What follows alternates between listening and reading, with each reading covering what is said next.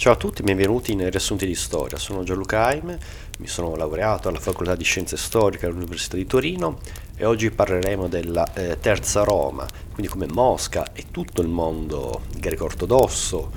guarda e senta Mosca come l'erede di, eh, di Roma. Cercheremo di capire nel profondo, andando oltre al semplice discorso delle nozze fra Zoe Paleologa e Ivan terzo. Ma vedremo, se possibile, le ragioni profonde di eh, tutto ciò. Vedremo che ben prima di Mosca altri due eh, regni tentarono di fare questo e quindi cercheremo di eh, capire il legame che è sempre esistito eh, fra eh, Stato e Chiesa eh, imperiale, già a partire dalla nuova Roma, da Costantinopoli, ma vediamo di fatto come eh, si è potuto verificarsi con Mosca. A gennaio duemilaventitré eh, uscirà tramite Il Caffè una raccolta di saggi con a tema eh, l'Ucraina, e tra questi eh, vi sarà anche un mio saggio appunto sulla eh, Terza Roma, quindi come eh, e perché eh, Mosca si sia sentita e si rappresenti come eh, l'erede eh, di Roma. Ovviamente metterò in descrizione tutti i link di riferimento per approfondire sia questo tema ma anche tutti gli altri temi legati ovviamente all'Ucraina. Per quanto riguarda noi, quanto riguarda la Terza Roma, questo video si divide in eh, due parti, quindi la prima facendo un passo indietro, vedere come Costantinopoli sia diventata la nuova Roma attraverso l'appara- l'apparato amministrativo dello Stato romano e eh, la dottrina cristiana imperiale. Un secondo passo in avanti eh, lo faremo eh, vedendo dei precedenti dei regni slavi, il regno di Bulgaria e il regno di Serbia, che prima del Principato di Mosca hanno tentato ma non concluso di eh, farsi erede della, di, dell'identità imperiale di Costantinopoli, che tra parentesi vuol dire Roma. Infine vedremo appunto eh, il, come il Principato eh, di Mosca eh, alla fine del quindicesimo secolo, a metà del quindicesimo secolo eh, dopo Cristo si è di fatto diventato, secondo la sua dottrina, l'unico regno eh, slavo che ha preso questa eh, eredità. Per eh, far questo ovviamente svelo eh, le mie fonti, che è un discorso eh, non facile e ricco anche di appunto conflitti, se vogliamo, essendo di parte. Prima di tutto come fonti eh, generali sulla storia medievale, eh, consiglio di Borbone, di Sergi, dieci secoli di eh, Medioevo, edito dalle Naudi, eh, come eh, manuali di storia bizantina per entrare nel vivo, il manuale di Mario Gallina, eh, Bisanzio, storia di un impero, edito da Carocci. Ovviamente eh, il grande manuale di eh, Ostrogorsky, storia dell'impero bizantino, edito dalle Einaudi. Inoltre, per quanto riguarda proprio dei saggi, un po' di eh, settore di Faisel, eh, l'imperatore e l'amministrazione imperiale, che si trova nella raccolta di saggi di eh, Morrison, Il mondo bizantino, l'impero romano d'Oriente, edito da Einaudi. Sempre della stessa raccolta di saggi ricordiamo di Flusin le strutture della chiesa imperiale. Inoltre di eh, Giardina, il mito di Roma, da Carlo Magno a Mussolini. Per quanto riguarda la storia, eh, ne parleremo, faremo dei brevi accenni della storia medievale in Occidente, di eh, Provero l'Italia dei poteri locali, e infine di eh, Ronchey, eh, La Terza Roma, eh, una corte di saggi di eh, Umberto Eco, dal nome Il Medioevo, esplorazione, commerci ed eh, utopie. Queste sono le fonti per interrogarsi sulle origini, le ragioni profonde del perché Mosca si senta erede di Costantinopoli e quindi di Roma. Di fatto nel duemilaventidue ha le sue buone motivazioni che sono sotto gli occhi eh, di tutti, però è giusto andare un po' eh, oltre i luoghi eh, comuni, approfondire questo eh, argomento e vedere eh, come è stato possibile, quindi vedere il legame che fin da subito, fin eh, alla creazione della nuova Roma, di Costantinopoli, mh, il tema dell'apparato amministrativo, ma soprattutto della dottrina cristiana eh, imperiale, si lega eh, a doppio filo. Infatti questo tema dovremo sempre tenerlo ben eh, presente, che sarà eh, ricorrente. Un altro aspetto che dobbiamo soffermarci e come Mosca non è stata la prima che ha tentato eh, nella sua eh, impresa di farsi eh, erede, ma se vogliamo eh, a metà del quindicesimo secolo eh, Mosca, eh, il Principato di Mosca per meglio dire, era eh, l'ultimo, eh, se vogliamo, mh, regno no, principato, quello che, entità se vogliamo eh, statale o protostatale, come vogliamo eh, definirla, che conservava una certa eh, egemonia all'interno eh, dell'area eh, greco-ortodossa. Prima di Mosca sia la Bulgaria e la Serbia hanno eh, tentato, ma possiamo dire qui brevemente, tutte e due hanno fatto una stessa fine, non sono riusciti a eh, come dire, impossessarsi di eh, Costantinopoli, quindi di, farsi, di, quindi di sedere di fatto sul trono di eh, Bisanzio, e tutte e due sono rimaste, diciamo, vittima eh, dell'avanzata, eh, dell'espansione mh, degli ottomani. E quindi questo ha, eh, ha permesso eh, a Mosca di farsi erede quando eh, ormai il trono di eh, Costantinopoli, il patriarcato, era nelle mani, cioè il trono di Costantinopoli ormai era eh, presieduto da un sovrano di un'altra fede. Il patriarcato di Costantinopoli continuava ad avere la propria importanza, ma eh, l'asse, l'orizzonte ortodosso si è spostato eh, ad est, e quindi qui in questo processo Mosca eh, ha preso eh, tale eh, eredità. Secondo Mario Gallina la storia di Bisanzio si iscrive in piena continuità con la cultura classica, tanto da far apparire nella mentalità dell'uomo bizantino la propria cultura come un riflesso di quella eh, antica. Infatti Costantinopoli per tutta la sua storia è stata protagonista di un originale processo dialettico tra eh, conservatorismo e eh, rinnovamento.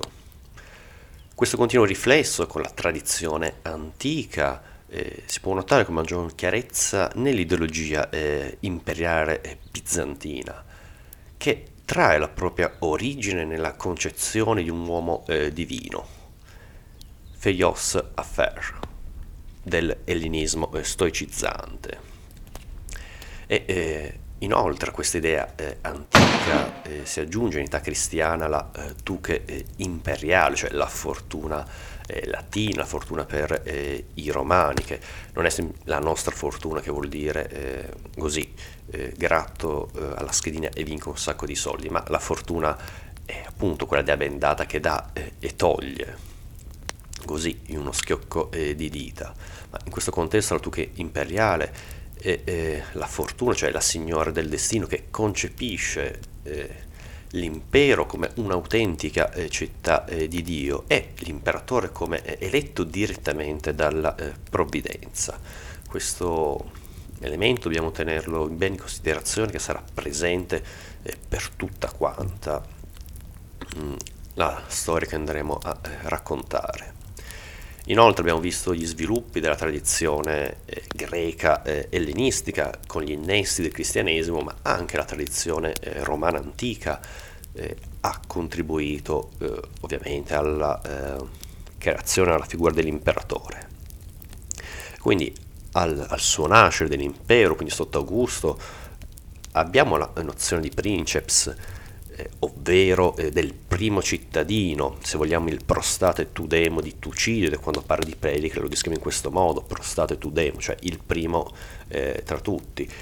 Quindi il princeps è quella figura mh, che è legittima, eh, legi- è quella figura legittima del primo cittadino, cioè il primo fra eh, gli uguali, che eh, è legittimato a governare in virtù della propria eh, autorità eh, morale. Ovviamente tutto ciò eh, si cambia e arriviamo con la crisi del terzo secolo, eh, inizia a farsi strada eh, nell'impero antico una nuova eh, figura, la figura del dominus, ovvero eh, l'imperatore da, da princeps diventa sempre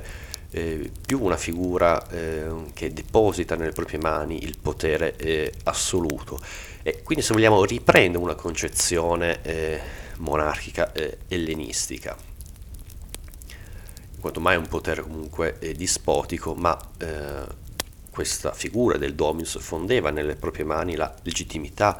eh, della volontà eh, divina, e quindi ponendo anche fine con eh, l'investitura, la tradizionale investitura romano-senatoria dell'Optimus Princeps. Arriviamo al eh, quarto secolo, dove viene eh, di fatto ancora di più eh, a formarsi, a cementificarsi eh, l'ideologia carismatica della eh, sovranità. Infatti nel tardo antico eh, prende forma una eh, ritualità complessa riguardo all'imperatore. Abbiamo eh, la pros- proscunesis, ovvero l'atto di prostarsi davanti all'imperatore, se mh, pensiamo ad Alessandro Magno quando in, arriva a Babilonia, conquista eh, l'impero persiano. È tradizione fare eh, inchinarsi e fare questo, allungarsi le dita, allungare eh, le proprie dita dalla bocca verso l'imperatore, questo atto di sottomissione. Bene, i macedoni, eh, i generali di Alessandro, se vogliamo gli amici del re, per usare il termine eh, corretto, mal sopportavano questo um, atteggiamento, lo vedevano come dire un costume eh, medizzato, costume da eh, persiani, e non andava molto mm, il loro gusto, quindi non tanto come si pensa solitamente il fatto che Alessandro Magno abbia avuto eh, onori divini, non, non era questo il problema per i greci, era più un altro di adottare dei costumi cristiani e sottomettersi. Quindi, tornando a noi, quindi un elemento che era già presente nel mondo eh, ellenistico, la proscunesis, ma viene anche a formarsi, tornando a noi all'impero bizantino, un'autentica eh, liturgia Eh, imperiale, avente il fine di creare, unificare il consenso attraverso la eh, glorificazione della sovranità eh, imperiale. E quindi arriviamo già al quinto, già al fine del quarto, arriviamo al quinto, dove eh, l'imperatore di fatto è, è un autocrate, ha le sue eh, nelle mani il potere eh, legislativo, il potere e il potere eh, imperiale, il potere dell'impero, e gli vengono dati dei titoli di divus e di sacer. Quindi questa figura potremmo dire che sta appunto mh, a cavallo tra ormai il quinto secolo, l'impero è cristiano, fra Dio sta nel cielo, il suo tramite, e l'imperatore che esercita. Quindi come eh, per il cristianesimo c'è un unico Dio, così in terra ci deve essere un unico imperatore, che ovviamente è quello che possiamo definire greco-romano. Lo storico Ostrogorsky, analizzando la decadenza inarrestabile di Costantinopoli durante eh, le sue ultime fasi, evidenzia come i pilastri della potenza dell'impero eh, bizantino siano sempre stati eh, la sua ricchezza monetaria, quindi merito dell'ottimo eh, sistema eh, fiscale, che era già le corone portanti dell'impero romano, quello classico, quello antico, e di riflesso anche la su- il suo eccellente sistema amministrativo. Ovviamente questi due stati eh, derivano dal, dall'eredità mh, di Roma, Roma capitolina per capirci. Inoltre, per approfondire la figura dell'imperatore cristiano eh, sotto mh, l'aspetto eh, dei diritti dei poteri civili, l'imperatore eh, bizantino è da considerarsi come l'elemento più tangibile della tradizione eh, romana tardo-antica, in quanto eh, la sua figura racchiude il potere eh, legislativo, ma attenzione, egli eh, non poteva, mh, non era superiore alla legge, era una eh, emanazione, quindi non possiamo parlare di un despota. Per tutta la tradizione qui eh, abbiamo appunto tradizione antica occidentale, sia di Roma ma anche appunto eh, dei greci, cioè della legge. Nessuno è eh, superiore, neanche l'imperatore, è colui che le fa, è il potere eh, legislativo, cosa che ovviamente per noi oggi sarebbe impossibile. Noi oggi abbiamo il Parlamento che è, incarna il potere legislativo. Ovviamente siamo nel tardo antico, questo era dato dalla figura dell'imperatore, ma non si poneva mai sopra eh, alla legge, non era un despota, se vogliamo un tyrannos, per dire alla, alla, modo, alla modo greco, ovvero il tiranno era colui che si eh, che prendeva quello che era eh, pubblico, eh, il bene pubblico, quindi la res publica per i romani o la ta koinà eh, per i greci. Il tiranno è colui che prende eh, quello che è di tutti quanti, quello che è pubblico, e ne fa uso privato.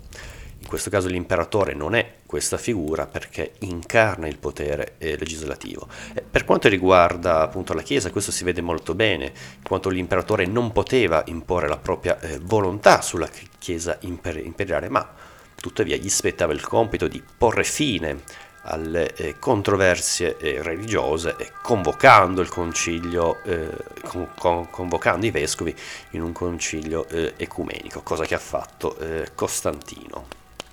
con il concilio di Nicea e poi altri eh, dopo eh, di lui. Per quanto riguarda eh, l'Alto Medioevo, vediamo come la città appunto di Roma abbia sempre mantenuto un ruolo all'interno della Chiesa imperiale, ricoprendo un primato, ovviamente un primato eh, d'onore all'interno del collegio vescovili, e questo eh, attraverso l'autorità eh, morale eh, del Papa, ma come tuttavia eh, lo stesso Papa, cioè il vescovo di Roma, la stessa Roma capitolina, all'interno di un discorso della Chiesa imperiale, abbia sempre mantenuto una certa sottomissione all'autorità eh, dell'imperatore. E questo diversamente eh, Bisanzio eh, acquisì eh, un'altra storia. Infatti eh, ottenne il patriarcato nel trecentottantuno durante il concilio di eh, Costantinopoli, e qui eh, formalmente Costantinopoli venne elevata al rango di eh, Nuova Roma, e con il secondo eh, e all'interno della Chiesa imperiale come eh, secondo rango, cioè al secondo posto. Prima c'era Roma per qualità appunto eh, per l'autorità del Papa, per il primato che aveva, ma eh, subito al secondo posto eh, Costantinopoli, come se vogliamo sede di fatto fisica della capitale eh, della Chiesa eh, imperiale. Arrivando nel quattrocentocinquantuno con il concilio di, Cance- di eh, Calcedonia eh, si affermano uguali prerogative tra eh, la nuova Roma, Costantinopoli e eh, quella antica, quindi passano un tot di anni, dal trecentottantuno arriviamo al quattrocentocinquantuno e abbiamo sostanzialmente un, eh, un pareggio. Infine, eh, con il sesto secolo, eh, vediamo come l'arcivescovo di Costantinopoli acquisì il titolo di patriarca eh, ecumenico, e quindi in questo modo afferma la propria egemonia su tutta quanta eh, la Chiesa mh, cristiana. E quindi soffermiamoci un secondo, facciamo un attimo una riflessione. E possiamo osservare come eh, la legittimazione della nuova Roma, che Costantinopoli ha ereditato, aveva in sé sia il sistema amministrativo imperiale, sia la cultura eh, classica. Ebbene, questi elementi eh, erano elementi di una forte eh, eredità di Roma, ma sono stati, se vogliamo, ufficializzati appunto con eh, il doppio legame con la Chiesa eh, imperiale. Costantinopoli, investendosi eh, di, eh, investendosi come capitale eh, ecumenica della Chiesa eh, imperiale, ha giocato la sua partita, e per questo è stata riconosciuta come la eh, nuova eh, Roma, quindi sia una sede eh, una capitale amministrativa dell'impero Costantinopoli, ma anche diventata, se vogliamo, la capitale eh, religiosa, con la sede del principale patriarcato, che è quello di eh, Costantinopoli. Ovviamente non dobbiamo pensare come noi oggi religione cattolica, dove Roma sì è la capitale del mondo cattolico e basta, ma ancora oggi il mondo mh, ortodosso ha mantenuto queste prerogative. Ancora oggi di fatto il patriarca eh, sì il patriarca più importante, vorrei dire una, una cavolata, il patriarca più importante è quello di Istanbul, cioè di Costantinopoli, ma ovviamente mantengono il proprio peso, eh, quello di Mosca, per ragioni che andremo a vedere anche qui, una capitale Mosca sia amministrativa di un impero, ma anche per legittimarsi una capitale eh, religiosa, quindi il patriarcato, il patriarca di eh, Mosca, ma come anche oggi vediamo, anche durante la guerra si sta venendo anche a formare una certa mh, spinta, una certa per legittimarsi un patriarcato di Kiev, che si vuole sostanzialmente staccare da quello greco-ortodosso eh, di Mosca. Ebbene, questi aspetti eh, vedremo, il legame fra Chiesa greco-ortodossa è stato sarà presente in tutta la nostra eh, riflessione. Ovviamente gli storici sono sempre animati dal presente. E vorrei fare una piccola eh, riflessione eh, analizzando come appunto dal tardo antico, dall'alto medioevo, poi per tutto il medioevo mh, la storia dell'impero romano si è di fatto divisa in due, la storia tra eh, Occidente e, e Oriente, hanno percorso due percorsi diversi, se con l'Oriente, la Grecia, eh, quel mondo che noi adesso chiamiamo ortodosso. Durante il Medioevo di fatto l'impero bizantino non è nient'altro che l'impero romano che vive in età eh, medievale, ebbene tramite il Medioevo si viene a formare quel mondo che noi oggi eh, conosciamo e chiamiamo eh, occidentale. E quindi vediamo come eh, mh, si è eh, evoluto e si è differenziato. Come eredi di Roma, eh, durante il Medioevo, nella, nella Pars Occidentalis, se vogliamo usare questo termine, si crearono ben due eh, eredi. Il primo, l'impero eh, carolingio, che sopravvisse eh, per eh, quaranta anni, quaranta anni, diventando a partire dal ottocentoquaranta dopo Cristo un impero, se vogliamo, sempre più eh, germanico e pan-europeo. Eh, E dalle ceneri di questo eh, impero nei secoli successivi vennero a formarsi quelli che noi oggi eh, possiamo chiamare così, vedere eh, nel lungo termine della storia, vennero a formarsi il Regno di Francia, ovviamente la Germania, l'impero germanico, quindi il mondo della Mitteleuropea, e se vogliamo mh, è da lì che partì anche la storia dei comuni basso medievali nel centro-nord eh, dell'Italia.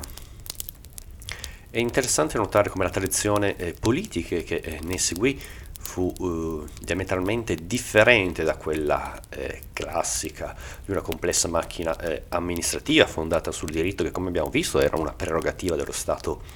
eh, bizantino. Infatti tra il decimo e il dodicesimo secolo eh, si crearono eh, dei poteri eh, locali autonomi rispetto a un potere eh, centrale, e anche vennero a crearsi un sistema di eh, privilegi, ovviamente eh, privilegi eh, a persona,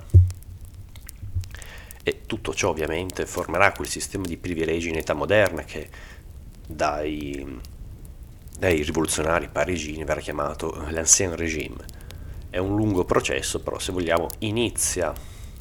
in, tra il decimo e il dodicesimo secolo dopo Cristo in età basso, medio e basso eh, medievale. È anche molto interessante vedere come gli stessi rivoluzionari francesi si sono ispirati al, alla Repubblica Romana, alla tradizione greca, in contrapposizione appunto a questo eh, sistema, que- questa politica di poteri locali autonomi, a questi vari privilegi. E abbiano riportato il tema del eh, diritto ispirandosi alla tradizione romana. Tuttavia, eh, grandi novità che noi oggi eh, ci portiamo sono più vicine a noi di questo periodo, nel massimo medioevo, eh, e il crearsi di una tradizione della rappresentanza del potere e della volontà di costruire una società eh, plurale. Pensiamo a città comunali, appunto il potere deve essere rappresentato in vari corpi, non ci deve essere uno solo che comanda, ma vari corpi della società, le varie corporazioni delle città devono avere, all'interno di una stessa città devono avere il loro rappresentante, devono dire la loro all'interno del potere, quindi costruire una società sempre più plurale che tuteli le eh, differenze. Questi aspetti ovviamente saranno ripresi dal pensiero liberale, in particolare dal diciassettesimo diciassettesimo secolo, ovviamente dopo Cristo, parliamo dell'età eh, dei lumi, e quindi con la rivoluzione eh, inglese, con la guerra civile inglese, verrà a formarsi di fatto una concezione del parlamentarismo, che quindi, giusto ribadirlo, parte da qui alle sue origini appunto nel mh, Medioevo, nella rappresentanza eh, dei poteri. Inoltre eh, il secondo erede ovviamente di Roma, parlando del Medioevo, è il papato eh, romano, che grazie alla sua gerarchia amministrativa e alla sua influenza trasversale in tutta l'Europa può essere di fatto considerato come eh, l'erede di Roma per tutto il Medioevo occidentale. Tuttavia questa egemonia, che era entrata in crisi già durante il Medioevo stesso, ricordiamo, con la lotta delle investiture, quindi questa chi doveva nominare i vescovi, se il, l'impero, l'imperatore germanico o il, il papa, cosa che nella, nell'impero bizantino romano era fuori discussione. L'impero aveva la sua eh, egemonia, l'imperatore aveva la sua eh, egemonia. Invece eh, appunto in, nel Medioevo tutto ciò oh, si crea questa disputa su chi dovesse eh, nominare. E ancora più grave fu lo scisma d'Occidente, ovvero lo scisma di Avignone tra il millesettecentosettantotto, milletrecentosettantotto e il millequattrocentodieci. Di fatto questa egemonia eh, del papato sull'Europa venne di fatto spezzata con l'arrivo della riforma di Lutero, siamo nel millecinquecentodiciassette, quindi di fatto in Europa, nel vecchio mondo, viene a, eh, a crearsi, diamo inizio all'età moderna appunto con questo atto, dove l'Europa eh, medievale unita da Roma, eh, dall'Islanda, fino eh, ai Normanni di Sicilia, bene, viene spezzata di colpo e non verrà mai più mm, unita. Possiamo sottolineare come eh, lo sviluppo mh, sia di una politica ispirata alla rappresentanza del potere, sia alla salvaguardia di una società plurale. In particolare pensiamo anche al tema della pluralità religiosa, tema caro eh, al, mh, all'illuminismo, pensiamo appunto che con la eh, riforma eh, di Lutero eh, l'Europa spezzata in due verrà eh, a verificarsi in Europa quella, possiamo chiamarla tremenda guerra civile europea, che è stata la guerra dei trent'anni, milleseicentodiciotto milleseicento quarantotto, e come da lì il tema della pluralità, della pluralità religiosa eh, diventerà centrale nel pensiero liberale, pensiero liberale conservatore. Quindi come tutto ciò abbiano um, spostato, abbia differenziato eh, l'Europa occidentale dalla tradizione romano imperiale, anche se bisogna anche ricordarlo che la storia è complessa, la tradizione classica è sopravvissuta in, in Occidente, in particolare anche grazie all'illuminismo, che hanno riportato, ovviamente trasformando secondo il loro presente, la concezione del diritto. Un esempio fra tutti: nel diritto romano era presente appunto la schiavitù, era un qualcosa di eh, accettato, era un qualcosa che giuridicamente era vivo. Infatti il diritto romano era, era diviso in due, fra liberi e schiavi. Ovviamente in età moderna eh, formalmente viene sancita la fine, almeno in Europa, della eh, schiavitù, e il diritto viene esteso a tutti quanti, a tutti gli uomini. Poi questo processo è un altro discorso estremamente difficile da realizzare. Parliamo di liberalismo conservatore, nella quale di fatto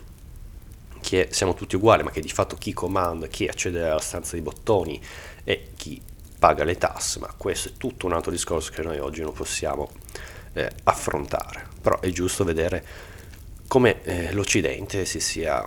attraverso il Medioevo, differenziato, abbia portato delle grandi novità eh, che noi oggi vediamo sotto i nostri occhi, ovviamente sviluppate, sono maturate lungo i secoli. Arriviamo ora al secondo punto del nostro discorso e vediamo come Mosca non è stata l'unica che ha tentato all'interno del mondo slavo di prendere l'eredità di Costantinopoli. Infatti eh, vediamo come eh, il mondo slavo delle origini si è entrato nell'ottica di eh, Costantinopoli proprio grazie alla eh, conversione religiosa. Infatti questa strategia di un'egemonia politica eh, sui Balcani fu combattuta sul piano religioso e il suo esito non fu eh, affatto eh, scontato. Infatti durante il nono secolo avanti Cristo l'impero eh, carolingio cercò di eh, evangelizzare, ovviamente secondo il credo, il credo latino, gli slavi occidentali, ovvero della grande eh, Moravia. In questo stesso periodo lo stesso papato mosse, eh, si mosse per accogliere all'interno della propria influenza gli slavi eh, meridionali, ovvero i serbi, i croati e i bulgari. Inoltre dalla metà eh, del secolo persino eh, missionari islamici si stabilirono presso gli slavi orientali, ovvero i russi, i quali ovviamente alla fine del decimo eh, secolo si organizzarono autonomamente intorno al Principato di Kiev, eh, si convertirono, erano già convertiti alla religione greco-ortodossa. Tutto questo per dare un quadro alla complessità eh, degli eventi, che noi oggi, quello che vediamo sotto i nostri occhi, bene, non dobbiamo pensare che sia sempre stato, sia sempre stato così eh, scontato. In particolare per quanto riguarda eh, la politica eh, di evangelizzazione, eh, quindi egemonica di Costantinopoli, eh, fu merito del, del patriarca di Costantinopoli, Fozio, tra eh, l'ottocentodieci e l'ottocentonovantasette eh, dopo Cristo, dopo Cristo, che concepì eh, l'efficacia dell'evangelizzazione degli slavi e della ellenizzazione dei Balcani, secondo un concetto che noi oggi potremmo quasi tradurre come soft power, ovvero grazie alla conversione ortodossa, questa, grazie a questa conversione eh, ortodossa eh, si sarebbe potuto eh, fornire, si potuto creare una solidità stabile all'impero, appunto convertendo eh, i Balcani e dando anche un maggior prestigio al patriarcato di Costantinopoli su tutto il mondo cristiano. E quindi convertire un popolo straniero avrebbe significato eh, conquistarlo eh, culturalmente e renderlo eh, fedele e subordinato all'imperatore di Bisanzio. E quindi a tal fine la cristianizzazione comprendeva, come già era successo in tardo antico, eh, l'introduzione di una gerarchia ecclesiastica e ben articolata all'interno di quei mh, territori. E quindi eh, la lunga mano, che se vogliamo, che da Costantinopoli arriva anche in nuovi mh, territori e crea, se vogliamo, non nuovi stati vassalli, ma nuovi stati eh, amici di eh, Costantinopoli, che guardano ovviamente con eh, una certa sudditanza nei confronti de- del patriarcato di eh, Costantinopoli. È interessante notare come, secondo lo studioso Mario Gallina, eh, la polarizzazione tra due culture in competizione tra loro, quindi quella greco-bizantina e quella germanico-romana, eh, continuano anche nel presente a esercitare forti eh, influenze Eh, influenza sull'identità eh, di questi popoli, e quindi da creare continui antagonismi etnici, politici e eh, culturali. Quando Gallina scrive questo, ovviamente ha eh, in mente la guerra in Jugoslavia, ma oggi nel duemilaventidue, quindi con i dibattiti che ci sono, cioè pensiamo eh, alla lotta egemonica, lotta politica del patriarcato di Mosca, che se vogliamo vende come questa guerra come una guerra santa contro l'Occidente, contro il, i gender, L G B T Q plus,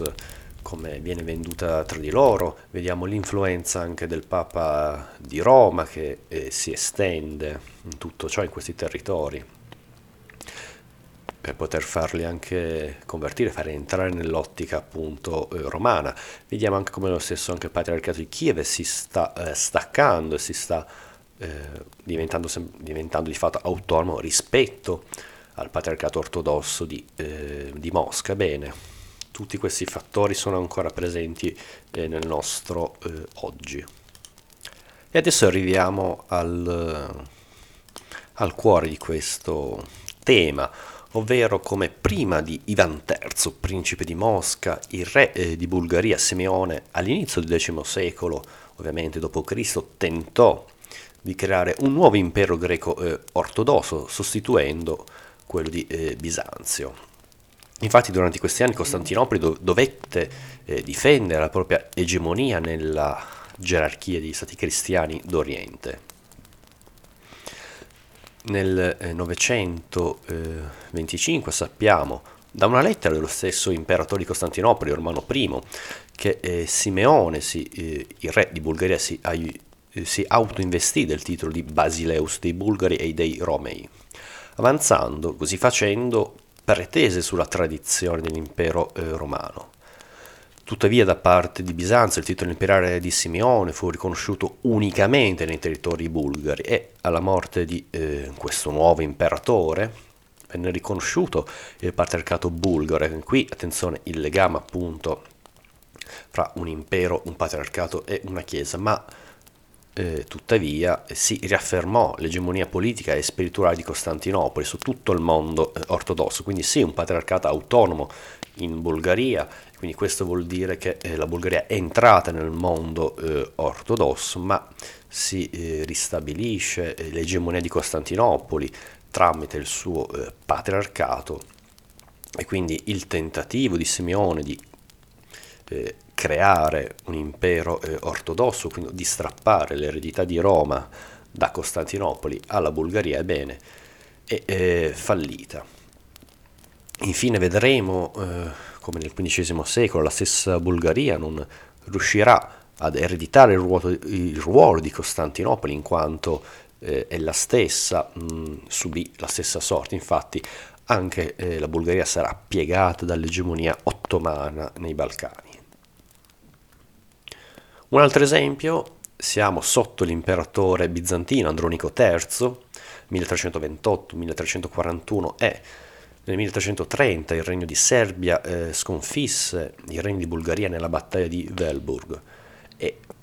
questo fatto, se vogliamo, furono poste le basi per eh, l'egemonia serba come potenza greco-ortodossa nell'Europa sud-orientale, ovviamente a scapito di Costantinopoli e dei suoi alleati, perché ovviamente già dal decimo secolo in poi, come abbiamo visto, la Bulgaria rientrava negli alleati di eh, Costantinopoli. Negli anni, success- negli anni successivi del milletrecentotrenta vediamo come il regno di Serbia eh, si estese, annettendo dentro di sé l'Albania, eh, l'Epiro, fino ad arrivare in Grecia alla eh, Tessaglia. E come aveva tentato di fare lo stesso Simeone di Bulgaria nei secoli precedenti, da queste vittorie sull'impero eh, bizantino eh, Stefano eh, Dusan ottenne il titolo di eh, Basileus, e nel milletrecentoquarantasei ovviamente Stefano Dusan è il re eh, dei serbi, e nel milletrecentoquarantasei ottenne un patriarcato autonomo, quindi un patriarcato serbo. Sempre questo legame viene eh, eh, a formarsi all'interno del mondo eh, ortodosso, un impero che per legittimarsi deve avere la sua, se vogliamo, emanazione eh, religiosa, e quindi nel milletrecentoquarantasei il regno eh, di Serbia ha il suo patriarcato autonomo, e ottenendo il titolo di Basileus, che vuol dire re ma che vuol dire anche imperatore per quel mondo, quindi questo nuovo imperatore eh, ortodosso anche egli cercò di eh, prendersi, di farsi erede di Costantinopoli, questa volta proprio anche eh, fisicamente, come aveva fatto anche i bulgari eh, tentando di assediare Costantinopoli. Cercano, eh, entrambi hanno tentato di conquistare Costantinopoli, e in particolare eh, il re eh, serbo tentò eh, questa conquista, ma fallì in quanto venne a mancare una intesa con eh, Venezia, e questo non gli permise di disporre di una potente flotta che era necessario per poter conquistare tale città e quindi poter sedersi su uh, tale eh, trono. Ricordiamo, eh, Costantinopoli era una città inespugnabile, se non erro tre livelli eh, di mura, una città che di fatto, come oggi ist- la moderna Istanbul, eh, si estende sullo stretto del Bosforo, quindi è necessa- controlla il Bosforo, per conquistare è necessaria una flotta. Come abbiamo visto, è importante ancora sottolineare, ben prima eh, di Mosca, questi due regni, quelli bulgari e Serbia, hanno tentato di farsi erede di eh, Costantinopoli, quindi farsi diventare a loro volta quindi egemonici all'interno del mondo greco-ortodosso, ma hanno eh, fallito. E adesso andiamo a parlare della Terza Roma. Ovviamente i rapporti tra Costantinopoli e il Principato di Russia iniziano ben prima del celebre matrimonio tra Zoe Paleologa e Ivan terzo. Infatti nel libro delle cerimonie di Costantino settimo mh, egli eh, descrive dettagliatamente come eh, la, spedizio- una, la spedizione a Creta tra il novecentoundici e il novecentododici della flotta eh, greca bizantina. Bene, tra queste f- forze erano mh, presenti ben settecento marinai russi. Questa partecipazione si spiega appunto con i rapporti che vi furono tra Costantinopoli e il principe russo Oleg.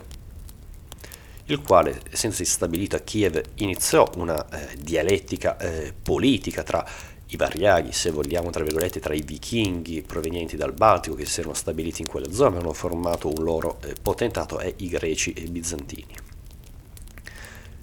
Precedentemente, nel novecentosette, Oleg arrivò con una potente flotta davanti a Costantinopoli, ottenendo eh, sia un trattato che garantiva una posizione giuridica ai mercanti russi che si fossero eh, recati nella città, sia il diritto di partecipare alle campagne militari imperiali. Tuttavia questi rapporti terminarono verso la metà del eh, tredicesimo secolo, quando tutta l'Europa eh, orientale e l'Asia minore Eh, furono mh, sconvolte dalle eh, invasioni eh, dei mongoli. Infatti, in questo periodo il regno russo eh, rimase per lo più eh, di due secoli sotto l'egemonia dei Tartari, i quali fondarono mh, lungo il corso inferiore del Volga fino al Don quella che è chiamata eh, l'Orda eh, d'Oro, il loro eh, principato. Superata eh, questa fase e arrivati immediatamente alla conquista ottomana di Costantinopoli, il Granduca eh, Basilio primo, figlio di Demetrio eh, Donskoi, il vincitore dei Tartari, rifiutò di riconoscere eh, gli ottomani come eredi di eh, Costantinopoli. Eh, Basilio arrivò al punto eh, di eh, proibire il nome dell'imperatore bizantino nelle chiese eh, russe. E attenzione, questo fatto evidenzia come eh, durante l'ultima fase della storia eh, bizantina, quando ormai appunto gli ottomani stanno mh, avanzando, la forza eh, e il prestigio militare eh, di Costantinopoli è ormai un vecchio eh, ricordo, eh, nei paesi ortodossi orientali il prestigio della Chiesa imperiale eh, godeva di basi più solide rispetto a quelle dello Stato propriamente eh, imperiale, dello Stato bizantino. E qui attenzione, avviene uno switch, quindi se all'inizio della storia, della sua storia, la Chiesa bizantina poggiava la sua autorità sullo Stato, in seguito a questa eh, situazione eh, tutto ciò si capovolse e rese il prestigio dell'impero bizantino dipendente dall'autorità della Chiesa di Costantinopoli. Qui abbiamo eh, appunto lo switch. Il peso fondamentale della Chiesa eh, greco-ortodossa. Eh, e quindi durante il quinto secolo eh, la debolezza dello Stato bizantino era una realtà eh, sempre più eh, palpabile, in quanto si verificava sempre più spesso che l'imperatore inviava continue richieste d'aiuto sia al principe eh, di Mosca, ma anche al doge di Venezia, al papato, ai re eh, di Francia, di Inghilterra e di eh, Aragona. E quindi eh, alla metà del quindicesimo eh, secolo vediamo come mh, è così palpabile eh, la debolezza eh, dello Stato eh, bizantino, e quindi eh, l'eredità, la figura di Roma eh, ritorna, eh, di fatto rimane viva nella figura eh, della Chiesa eh, imperiale. E ora arriviamo al nocciolo della questione, quindi la creazione ufficiale della Terza Roma. Siamo nel quattrocentosettantadue, siamo a Mosca e vengono, eh, viene celebrato le nozze tra Zoe Paleologa e Ivan terzo. Quindi, così facendo, la figlia del despota Tommaso poté trasmettere sia il sangue sia il titolo imperiale a un'altra eh, dinastia eh, regnante. Il rito ortodosso delle nozze legittimò ulteriormente quest'unione agli occhi della Chiesa eh, greca e pose eh, fine a quell'avvicinamento molto ambiguo tra lo Stato bizantino e la Chiesa di Roma, che nell'ultimo periodo della storia di Costantinopoli fu fatto in, sperando a un aiuto militare, ma che ciò non avvenne. Oltre al rito eh, ortodosso, il fastoso cerimoniale della corte moscovita fu un preciso richiamo eh, di quello di Costantinopoli. Inoltre l'adozione del titolo di zar, che vuol dire Cesare, come per i tedeschi il Kaiser vuol dire sempre Cesare, è un richiamo alla tradizione romana. E inoltre venne adottato il simbolo dell'aquila bicipite, cioè l'antica insegna dell'impero greco-romano. In un altro fatto, il figlio Valisil, millequattrocentosettantanove a millecinquecentotrentatré, ereditò eh, dalla madre il nome eh, Paleologo, e l'adottò nella sua titolatura eh, ufficiale per rimarcare ancora di più il segno. Arriviamo nel millequattrocentonovantadue, quando Ivan terzo venne salutato dal metropolita Zosimo in questo modo come sovrano e autocrate di tutta la Russia, il nuovo imperatore Costantino della nuova città di Costantino, Mosca. E quindi in questo modo il patriarcato di Costantinopoli, eh, scusatemi, in questo modo il Principato di Mosca ereditò e perpetuò il ruolo dell'impero cristiano fondato da eh, Costantino, ovvero un grande impero autocratico ortodosso. Questo fu possibile a causa del fatto che eh, la figura di un unico eh, imperatore eh, ecumenico e cristiano era indispensabile per la Chiesa eh, ortodossa, e tale figura non poteva eh, essere occupata da un autocrate islamico di Costantinopoli. Infine, soffermiamoci su questo fatto: la teorizzazione formale della Terza Roma si ebbe con Ivan il Terribile millecinquecentotrenta millecinquecentottantaquattro, quando nel millecinquecentosessantaquattro scrisse eh, delle lettere a un principe eh, ribelle, Andrei eh, Turbokin. Tra il contesto eh, lo zar Ivan il Terribile rivendicò il diritto romano di Costantino. Infatti, secondo egli, per volere eh, di Dio, l'impero russo ereditò un potere autocratico ortodosso a scapito dei greci, i quali furono puniti per i loro peccati con l'arrivo di Maometto eh, secondo.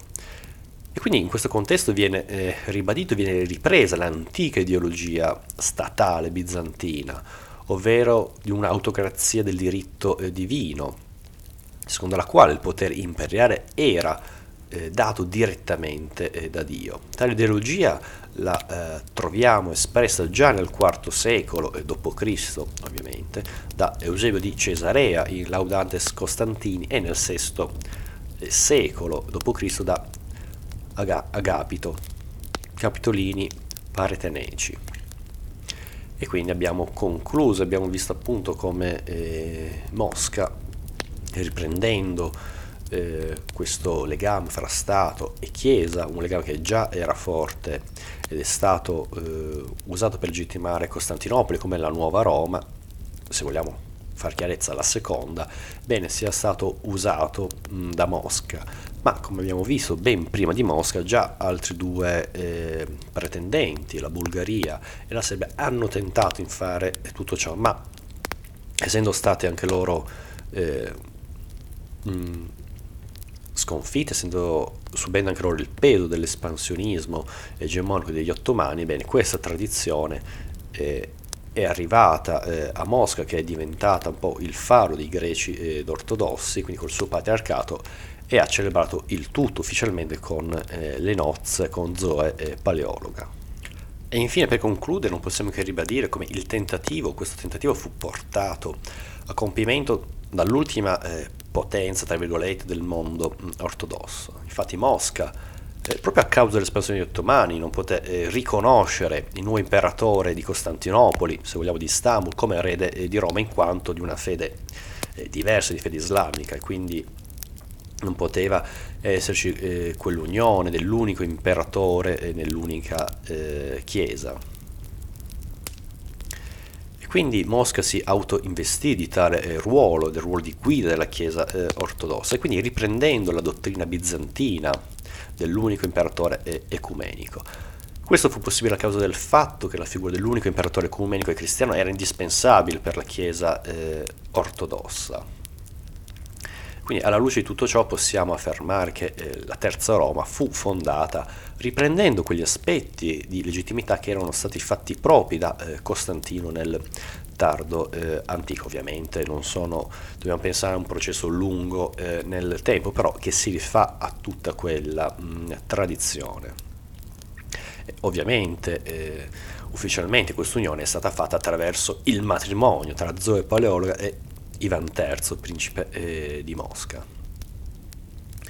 Questi, eh, a mio avviso, sono le, ma- le motivazioni che spinsero eh, Mosca a riconoscersi eh, come Terza Roma.